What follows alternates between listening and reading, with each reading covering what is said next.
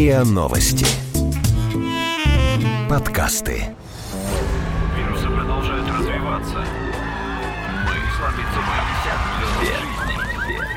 Мы, мы, все, все, мы, мы, все умрем.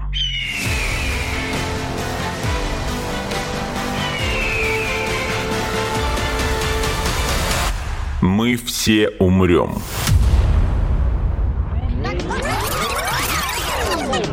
Но это не точно. Здравствуйте. Это подкаст «Мы все умрем, но это не точно», где мы с научной точки зрения разбираем, что готовит Земле людям обозримое будущее. Меня зовут Игорь Кривицкий, со мной мой соведущий Артем Буфтяк. Да, добрый день. Или вечер, или ночь, я не знаю. А с нами на связи Валерий Николаевич Ржевский, заслуженный архитектор Российской Федерации, академик Российской Академии Художеств, академик Международной Академии Художеств, академик Петровской Академии Науки и Искусства, а также профессор кафедры дизайн-среды Московского художественно-промышленного института. Валерий Николаевич, здравствуйте. Добрый вечер, добрый вечер. Мы хотели поговорить про то, как люди могут с помощью науки и технологий строить города и выживать в тех зонах, хабитатах, если говорить по-научному, где обычно человечество находиться может, ну, с очень большим трудом. В земле была нора, а в норе жил хоббит. Открывающим эпизодом я хотел бы сделать эпизод про жилье в экстремально холодных регионах, в Заполярье, в Арктике, Антарктике. И Валерий Николаевич, помимо всех тех регалий, которые я перечислил, является также автором проекта под условным рабочим, по крайней мере, названием «Умка», который позволит в этом городе проживать если я правильно понял описание проекта, аж до 5000 человек. И при этом этот город будет полностью автономен, защищен от негативных условий внешней среды. И, в общем, жизнь нам, кажется, будет медом. Но давайте, прежде чем перейдем конкретно к северным хабитатам, я хотел бы, в принципе, уточнить, что нужно учитывать при проектировании городов и жилья в экстремальных каких-то условиях. Пока я готовился и думал, я для себя набросал несколько пунктов, но я хотел бы сначала послушать профессионала. Валерий Николаевич, что нужно учитывать, когда проектируешь город или жилье, которое планируется построить в зоне экстремальных природных условий? Во-первых, конечно, надо понять, для кого мы строим эти города, кому они нужны, понимаете, да? Кто будет жить там и кто будет там работать. Поэтому, если мы строим базовый поселок, какую-то базу временного проживания, это одно, да, как у нас вахтовые поселки. Если же мы будем строить город, в котором должны жить люди, дети, женщины, да, то есть мы говорим, что это ну, фактически да, такое, такое выживание. Это совсем другое. Поэтому, наверное, надо понять, для чего мы это делаем. Конечно, на севере много потребностей в жилье, потому что там находится промышленное предприятие. Мы готовы организовать и расширить. Он существует, конечно, Северный морской путь, но расширить его превратить его из тропинки, превратить его в шоссе скоростное. А для этого потребуется, естественно, база обеспечения этого пути. У нас сейчас есть, там, наверное, Мар, Диксон, Тикси, но это все, понимаете, города, будем говорить, уже прошлого. Нужны современные города. Нужны современные города под современные технологии. Вплоть до того, что это существовала вот идея нашего великого Королева создать систему спутников и по часам включать свет над этими городами. То есть спутники отражали бы от Солнца, и в 6 там утра до 5 вечера в поселке было бы, так сказать, солнце. То есть можно даже такое сделать, понимаете? И, скорее всего, в будущем так и будет. Это звучит футуристично, но при этом осуществимо на самом деле. Мне нравятся эти идеи. Но смотрите, независимо от того, строим мы город или строим мы все-таки вахтовый поселок, есть какие-то базовые человеческие нужды, которые нужно обеспечить. Как минимум защита от экстремальных условий среды, плюс обеспечение необходимым продовольствием, либо снаружи, и тогда это надо обеспечить транспортную доступность, либо возможность производить как-то все-таки у себя. Что первой необходимости? У нас там еда, лекарства, может, инструменты какие-то? Нет, ну город, во-первых, мы говорим о городах, да? Базовые да. поселки, мы прекрасно понимаем. Базовый поселок это ну, какое-то мобильное жилье, какие-то контейнеры готовые могут привезти, поставить. И эти контейнеры временного пребывания, их можно привезти на тех же баржах, я специально говорю не на сухогрузах, а на баржах, чтобы поставить при помощи, может быть, каких-то винтовых свай на мелководье вывести их, превратить их в такие платформы, да, жилые платформы. Это можно сделать, потому что ну, мы можем и в Мурманске, и в Архангельске все это сделать, как говорится, в нормальных человеческих условиях, в домостроительных комбинатах. и привезти их туда и поставить, смонтировать. Уже готовые, с мебелью, как говорится, и со всеми условиями. То есть транспортное средство, оно же получается и жилое помещение на первых этапах. Да, ну, ну, как большой такой корабль, лайнер, да? Причем мы прекрасно понимаем, что люди едут в такие условия, значит, мы должны создать им супер комфортные условия. Чтобы не только огромные зарплаты их туда привлекали, но еще и комфортные условия жилья, да? Обязательно. За все надо платить. Обязательно. Но мы это понимаем для чего? То есть, чтобы такие вахтовые поселки, они нужны будут, наверное, для тех людей, которые работают там на добыче полезных ископаемых. Вот, в основном, в основном.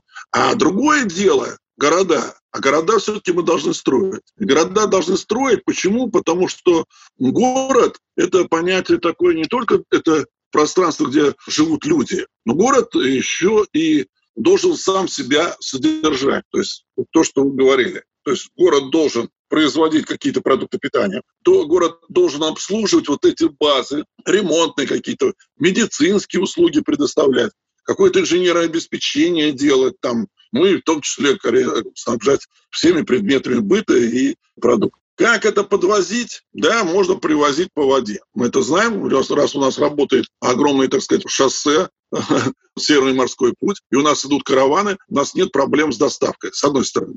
С другой стороны, мы можем, так сказать, и предполагаем, что будет развиваться какой-то другой транспорт. Вы знаете, ну, я там в будущем думаю, вот экранопланы, да, пневмотранспорт какой-то, может быть. Во всяком случае, если мы газопроводы строим и нефтепроводы, почему не сделать пневмопровод, вот, который тоже мог бы быстро доставлять в такие районы, где ну, тяжелый климат и тяжело строить какие-то или железные дороги, или автомобильные. Ну, сейчас еще, видите, вот беспилотники пошли. Наверное, они тоже могут быть использованы, квадрокоптеры всякие там. Валерий Николаевич, а вот если вы говорите о таких решениях да, для экстремальных мест, э, как транспорт, он же жилье. Как вы относитесь к концепции, которая, например, была показана в фильме «Сквозь снег», где был вот этот э, локомотив, который несся по замерзшей земле, и, собственно говоря, это позволяло пассажирам этого локомотива, то, что он постоянно находится в движении, выживать. То есть, если мы говорим гигантский о жилой поезд, по сути. Да, гигантский жилой поезд в снегах. Но если рассматривать вот какую-то такую концепцию, ну, к примеру, вот показанную в этом фильме, можно ли кольцо построить железнодорожное в Антарктиде,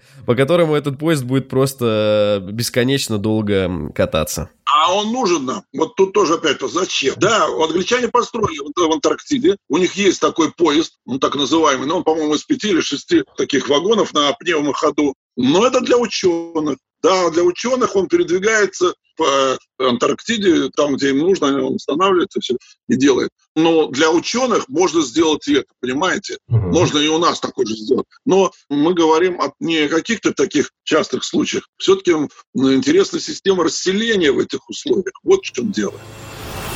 Мы все умрем.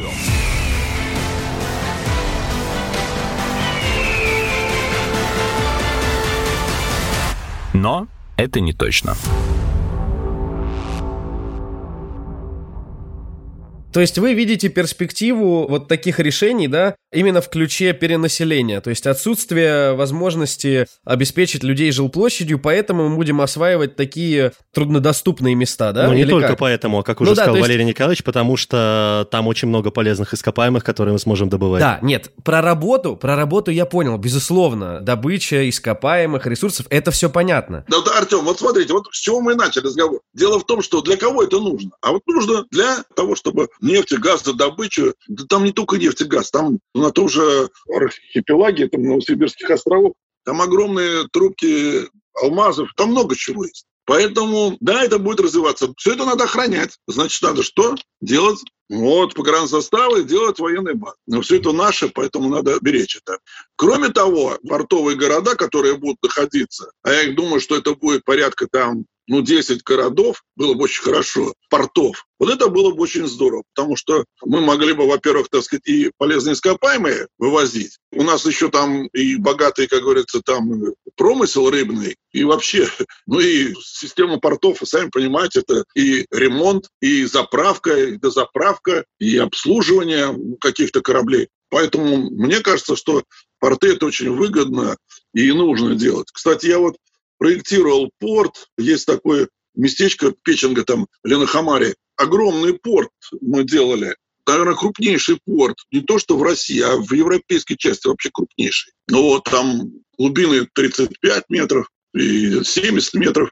То есть ну, могут заходить большие суда, которые или загружались бы, или перегружались бы на другие ледокольные караванные системы и переходили бы дальше на восток. И, кстати, я там вот проектировал и город, вот Новую Печенгу, да, на 50 тысяч жителей. Вот тоже очень интересно. Ведь город, понимаете, в чем дело? Мы же люди, человеки, мы не тараканы, мы все любим все-таки цвет, мы привыкаем к цвету, мы очень радуемся весне, зелени. И вот, а жить вот все время в этой белой пустыне, да, вот, где еще присутствуют только черные горы и черная вода. Конечно, вообще-то тяжеловато, психологически тяжеловато. Я думаю, что здесь психологи должны работать очень серьезно, надо участвовать в проектировании. Поэтому я тот город этот делал вообще абсолютно цветной, знаете, как лего. Ну вот весь вот цветной такой, что вот ты выходишь, и у тебя в любую погоду у тебя оранжевые, желтые, фиолетовые, розовые, красные те дома все. Поэтому тоже очень интересная тема, вот это создание искусственного колорита вот вместо обитания человека. Нам бы искусственный колорит у себя здесь сделать, а то я в окно выглядываю, все такое серое. Ничего, это придет. Это, про, это уже в прошлом все серость. Прошлом. Сейчас очень активно идет цвет в архитектуре, в дизайне, сейчас активно очень часто. Так что, я думаю, в будущем он еще будет активнее. Нам, видите, в чем дело? Нам нельзя сделать вот капсулу, где живет человек, закрыть ее от этого климата. Да, тепло, да, все поел, хорошо, тепло, а в иллюминаторе ночь, ничего не увидишь. Нам надо создать все-таки среду, не только вот выживание, понимаете, а нам надо создать какую-то культурную, социальную среду, что ли, в жилье, чтобы человек полностью чувствовал себя нормальным человеком. Да, я вот здесь все, я могу здесь сходить в зоопарк, я могу сходить здесь вот посидеть под пальмами. А для этого что? Для этого, вот я говорю, надо сделать купол, условно я говорю, купол, да, по которому все хорошо. И тем не менее, нужны шлюзы для того, чтобы человек вышел на природу, хорошую погоду, или по необходимости, когда ему нужно там на работу, еще что-то. То есть надо вот это все обеспечить. Здесь много очень проблем, много очень вопросов, потому что все вот эти города, которые мы проектируем под куполом, да, их очень много проектов этих, у них есть одно «но», как в подводной лодке. Не дай ты бог загорится, да? А эта система обеспечения вот, жизнедеятельности, вот, она очень похожа на подводную лодку. Вот система перегородок и тому подобное, все это переборок. Вот тут тоже надо это все предусмотреть. То есть разбивать такой город на сектора надо будет, получается, для того, чтобы в случае ЧП в одном секторе изолировать другие. Подводные лодки именно так от пожаров и спасаются. Потом, может быть, еще этажностью там, да, создать там 2-3 этажа. Ну и кроме этого, естественно, везде должны быть капсулы выживания, капсулы выхода. Вот там я, когда я проектировал эти города, обязательно, чтобы можно было, как говорится, из этого города добежать или дойти как-то до какого-то блока, в котором можно пересидеть там условно месяц, да, всему населению. Бункер какой-нибудь, да? Как спасательный шлюп. То есть мы должны это тоже предусмотреть. Ну, естественно, там инженерное обеспечение в будущем позволит все это и решить эти вопросы, технические вопросы. Я думаю, что самое сложное здесь будет психологически, как человек. Я разговаривал с одной девочкой, которая у меня училась студентка. Она вот прожила всю жизнь в Мурманске. Она говорит, не хочу туда. Вот не хочу, потому что там нет солнца. Солнца там нет. И никакой мне вот город красивый не нужен, там солнца нет. Значит, вот мы должны вернуться, может быть, к этой идее Королева. У него эта идея, как бы все это рассчитано, все это теоретически все написано, а практически, вы знаете, сейчас решить можно все. Поэтому, может быть, вернуться к этой схеме и в будущем люди вернутся, и будет солнце, и тогда у нас совсем будет другое восприятие этого дивного края. Не, идея это хорошая, но просто для того, чтобы перенаправить солнечный цвет, да, например, на такое поселение, нужно создать, ну, большие, условно говоря, отражающие поверхности. И вывод такого груза, да, полезного на орбиту, он будет стоить стране и экологии, экологии тоже, потому что любой запуск — это сжигание определенного количества кислорода, и, в принципе, и так ситуация, да, не самая лучшая у нас. То есть та концепция, о которой вы говорите, она отличная, но мне кажется, как вы сказали, что в будущем будут решены проблемы инженерного характера для городов, я надеюсь, что также будет решена проблема и топлива, либо видов двигателя, которые позволят обеспечить вот эту коммуникацию с околоземной да, орбитой, удешевить ее, сделать более экологичной. И тогда вот то, о чем вы говорите, вывод такого объема грузов, да, для того, чтобы эту конструкцию, эту сеть спутников создать и направлять солнечный свет, тогда будет возможно. Но сейчас, мне кажется, с нынешним уровнем технологий, к сожалению, столько металла или там любого другого материала для создания этих спутников на орбите, сейчас таких технологий нет. Есть, конечно, еще отличный вариант с тем, чтобы делать базу на Луне, там добывать этот реголит, в котором есть огромное количество полезных ископаемых, запуск оттуда в три раза дешевле, потому что меньше сила притяжения, и как-то оттуда, да, направлять... И меньше ущерб для экологии. Да, а экологии вообще там нет. Направлять оттуда материалы и строить эти спутники. То есть это, ну, условно говоря, следующая итерация, следующий шаг. А вот, допустим, сейчас, Ты понимаешь, извини, что тебя перебиваю, но ты понимаешь, что по этой логике получится, что у нас поселение на Луне появится раньше, чем поселение на Дальнем Севере. Нет, нет, это, нет? это, это говорит только о том, что поселение на Дальнем Севере с освещением с помощью спутников, вот такого характера, да, возможно, да. Мы все умрем.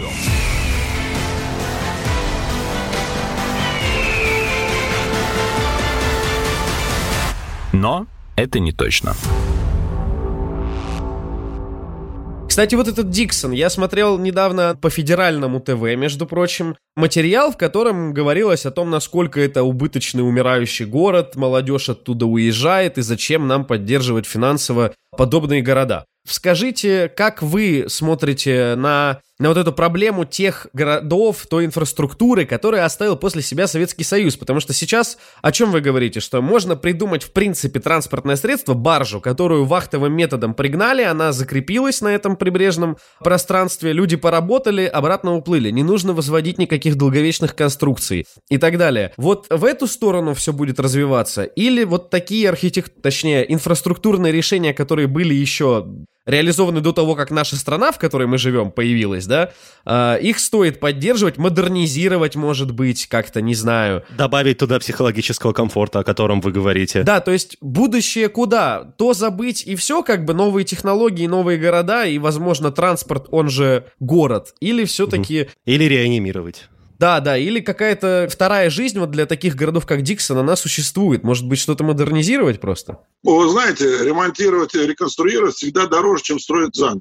Это раз. Серьезно? Это всегда. Любая реконструкция, она всегда дороже. Потому что мы еще должны разрушить, как говорится, старые коммуникации, поставить новые и тому подобное. Все это получается дороже. Да, конечно, это очень жалко, но такие города, в принципе, мне кажется, что у них будущего нет. Ну, я, конечно, может быть, сейчас меня мои коллеги сразу скажут, ой, что ты говоришь? Да, конечно, я все прекрасно понимаю, но потребуются очень большие средства, чтобы отремонтировать, отреконструировать и создать современные условия в этих городах. Мне кажется, что проще было бы рядом с ними сделать город, ну, уже, как говорится, там, рядом с Диксом, сделать Нью Диксон, новый Диксон, а постепенно старый город утилизировать постепенно. Разобрать на стройматериалы? Ну да, может быть и на стройматериалы, на фундаменты, еще что-то там подобное. Потому что, понимаете, старые коммуникации, их очень тяжело ремонтировать, реконструировать и все. Надо строить какие-то спутники города рядом с этими уже обжитыми местами. Потому что почему они там хороши? Они хороши тем, что там, очевидно, есть условия ландшафта, условия там морские какие-то, может быть, там бухты какие-то удобные, да, и поэтому люди вот там в Анадыре, в бухте проведения, люди селились там, как говорится, исторически. Во-первых, это будет позволить и на первом этапе как-то и людские ресурсы, и промышленные ресурсы как-то использовать старых городов. Но строить надо новое. Надо строить новое. Валерий Николаевич, а вот что вы думаете по поводу модульных городов? То есть э, как раз-таки вот чтобы не ремонтировать, например, а производить замену какого-нибудь модуля. Да, собственно, даже в вашем проекте «Умка», изначально, если я правильно понял, это был проект целого города, в 2011 году, по крайней мере, это был проект города, а потом в 2014 году он переродился уже в проект модульных баз разного размера от 50 человек вплоть до 5000. И вот он как раз по принципу модульности спроектирован. Просто у нас была очень интересная встреча, когда я показал этот город Челенгарову, и он, э, он сказал, что это вообще это очень новое, необходимое, мы прямо двумя руками за. Вот, давай покажем это все на Арктическом форуме. И мы привезли это в Архангельск, этот проект, показали его в 2011 году, да, показали этот город, многим понравилось, это все замечательно, особенно иностранцам, иностранцы тут прям все там. Буквально на третий день уже по первой программе английской показали, что Россия все начинает строить города и захватывает ледовитый океан. Да, и китайцы тоже приехало там 40 человек. И тоже по Первому каналу, по Пекинскому показали полчаса наш проект. Извините, я вас чуть-чуть перебью. Просто для тех, кто может не знать, Челенгаров Артур Николаевич – это герой Советского Союза и герой Российской Федерации. Да, это ученый, очень крупный ученый, исследователь Арктики и Антарктики, член-корреспондент Российской Академии Наук. И, в общем, за ним такое большое количество наград и научных достижений. Если я их все буду перечислять, у нас время записи подкаста закончится, поэтому... И мы показали вот этот э, проект, а на форум прилетело правительство наше. И у меня была встреча с э, Шойгу, его очень заинтересовал вот этот остров, на который мы выбрали строительство этого города. И он сказал, почему вы выбрали этот остров, котельный? Ну, я объяснил ему, почему, потому что середина Северного пути, довольно ровный рельеф, есть наличие пресной воды, и когда-то там, в советские времена, был там наша метеостанция была, в общем, когда-то там наши люди были. Его это очень заинтересовало. Ну, он мне сказал, вот он как раз он мне сказал, почему меня натолкнул на это. Он говорит, вы понимаете, 5 тысяч, ну это большой город, а нам надо маленький, пока надо маленький. Но я прекрасно понимаю, что военному человеку что нужно маленький? Надо погранзаставы, военные базы и тому подобное. Но мы все знаем, как они обрастают обычно на самом деле жильем, если они становятся постоянными, а не временными. То есть за ними едут жены, семьи и так далее. Да, через два года вот это зернышко, которое я, как говорится, посадил, оно дало росток. И на острове Котельном сейчас у нас построена новая Северная арктическая военная база. То есть э, уже сейчас существует. Построили. Конечно, построили ее не такую большую, как я мечтал, но сделали по размерам достаточно Министерства обороны. Да мне очень приятно, что остров Котельный теперь обитаемый. И теперь там находятся наши ребята. Поздравляю. Нужно предложить проект такого заполярного казино. У нас же вечная проблема с игорными зонами. Вот туда запульнуть куда-нибудь на северный заполярный. Да. И все. Да, и вот тебе и привлечение людей, и самообеспечение, да. Мы все умрем.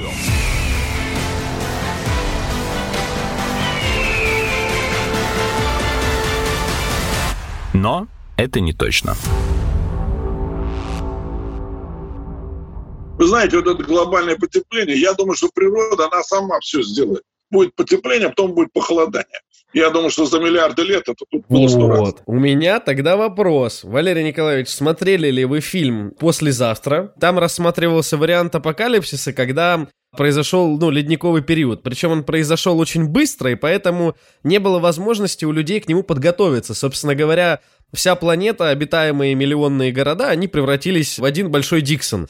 Вот такой вопрос. Если на этом примере рассматривать, то, может быть, вам бы легче было объяснить нашим слушателям, в чем экстремальность этих условий, да, и в сравнении там с нашими обычными условиями жизни, Кроме и в чем холода, от- отличие, же. да, всех этих жилых помещений там и, в принципе, проектирования таких городов, в отличие от обычных. То есть, чтобы слушатели понимали, с какими проблемами в первую очередь вы, как человек проектирующий, сталкиваетесь и какие задачи в первую очередь приходится решать. Потому что, я думаю, для многих не очевидно, как бы, ну, север, ну, холодно. Ну, Ну, вот, и батареи что? включат 15 Да, числа, то есть, а всё, там да. объяснить, что фундамент, извините меня, даже построить, это нужно вгрызаться в эту землю, которая как лед, сама как бетон и так далее. Вот о таких вещах. Ну, вот как раз фундамент – это самое сложное, потому что вгрызаться в лед и в гранит – это самое простое. А вот беда в том, что происходит подтаивание. Проблема вечной мерзлоты и проблема вот грунтов, она есть. Но опять же, мы можем прийти с новыми технологиями и сделать фундаменты. В чем проблема, кроме того, что эту землю очень трудно разрушать? А она не разрушает, дело не в этом. Просто вечная мерзлота, она оттаивает, понимаете, и у вас все, все проваливается. Потому что там подземные карсты, болото, там все тому подобное. То есть мы не можем гарантировать стабильность такого фундамента, на ней построенного. Нет. Ну, конечно, можно замораживать опять, так как у нас э, тут есть тоже такие технологии. Можно зама- постоянно замораживать сваи, давать на них холод, и сваи будут заморожены. Очень неожиданное инженерное решение. То есть, когда говорят про строительство на севере, думают о том, как бы обеспечить людей теплом, а Да. тут оказывается, что можно поставить проблему в таком ключе, что необходимо в определенное место, но добавить холода. Это правда очень неочевидно, и это очень здорово. Чтобы сваи были всегда заморожены. Вот тогда будет все хорошо. Ну и, естественно, мы делаем здесь такой пирог. Нижние этажи – это инженерное обеспечение, водопровод, канализация и очистные сооружения. Всю инженерию, всю надо делать специальный пирог, на котором уже там дальше делать жилые и общественные здания. Проблем много. Проблема там утилизации, проблема, вот вы знаете же, за столько лет использования севера, как мы там загрязнили. До сих пор сейчас ходят баржи, собирают бочки с керосином, бочки там, с топливом и солярой. Поэтому нам нужно дать энергообеспечение. Но энергообеспечение, я так думаю, что самое быстрое самое лучшее – это, конечно, плавучие атомные электростанции. Они у нас тоже есть, они разрабатывались. Еще, может быть, конечно, использовать ветряки. Там ветры очень сильные, и это тоже можно. Хотя там Технология у нас сейчас разработана для таких низких температур. Масла, смазки, все эти есть у нас. У военных это все есть. Поэтому, возможно, и применение и ветряков. И вы сегодня упоминали во время этого разговора прям цельный герметичный купол. Вот и в проекте «Умка» от 2011 года сказано, что город накрыт куполом, и вы предполагали сегодня, уже пока мы говорили, использовать такие купола. Такая практика вообще где-то есть, или это все на уровне архитектурных концепций? Нет, нет, нет, нет, нет. Есть группа наших ребят замечательных, я с ними встречался. По-моему, сейчас я не знаю, но когда я с ними встречался, они жили в Германии уже. Они запатентовали и сделали это такое пленочное покрытие,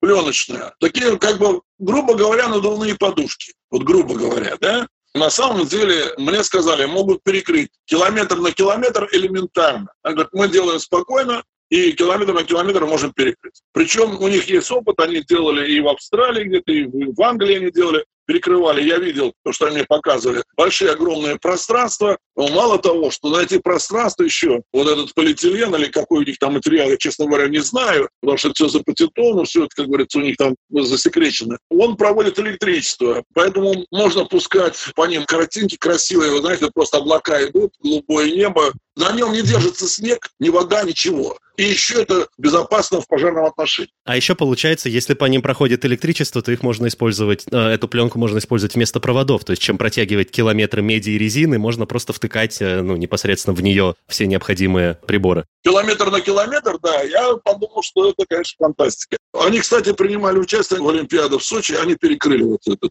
эти ребят. Такой город-коробочка такой получается, по сути. Поэтому технологически можно сделать все. Я опять говорю, возвращаемся к тому, что нам только единственное, нужна будет поставлена задача, для чего, для кого, кто это будет, что это будет. И жизнь показывает, что нам нужно туда. Надо развивать север, надо идти туда. Мы как в свое время развивали Дальний Дальний Восток, Сейчас надо развивать север. Это нам придаст и стране, страна будет богаче. Вы знаете, я когда готовился к этому эпизоду, я в своей гуманистической наивности э, думал, что в первую очередь надо решить, как построить такой город и обеспечить там жизни людей. И только потом, соответственно, думать о том, что этот город может дать этим людям и окружающему миру. Типа, и зачем? А мой первый вопрос был наоборот, то что типа, а зачем? Вот именно, да. И меня очень забавляет, на самом деле, такая разница во взглядах, но при этом радует, что на самом деле я не то, что что был неправ, просто, ну, наверное, другой порядок приоритетов. Главное, мы сходимся в том, что все равно это нужно. То есть все равно нужно развивать э, наш север и строить там города. А вот о том и зачем, и как, это действительно важные вопросы, над которыми я рад, что бьются такие светлые умы, как вы, Валерий Николаевич, и э, как Артур Николаевич Челенгаров, ну и огромная куча других людей. Большое спасибо, Валерий Николаевич, что пришли и приняли участие в записи этого эпизода вместе с нами. Спасибо вам, что пригласили. Всего доброго.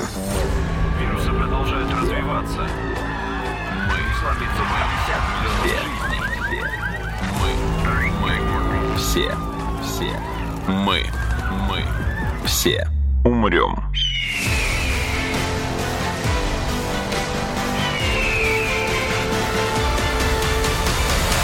Мы все умрем.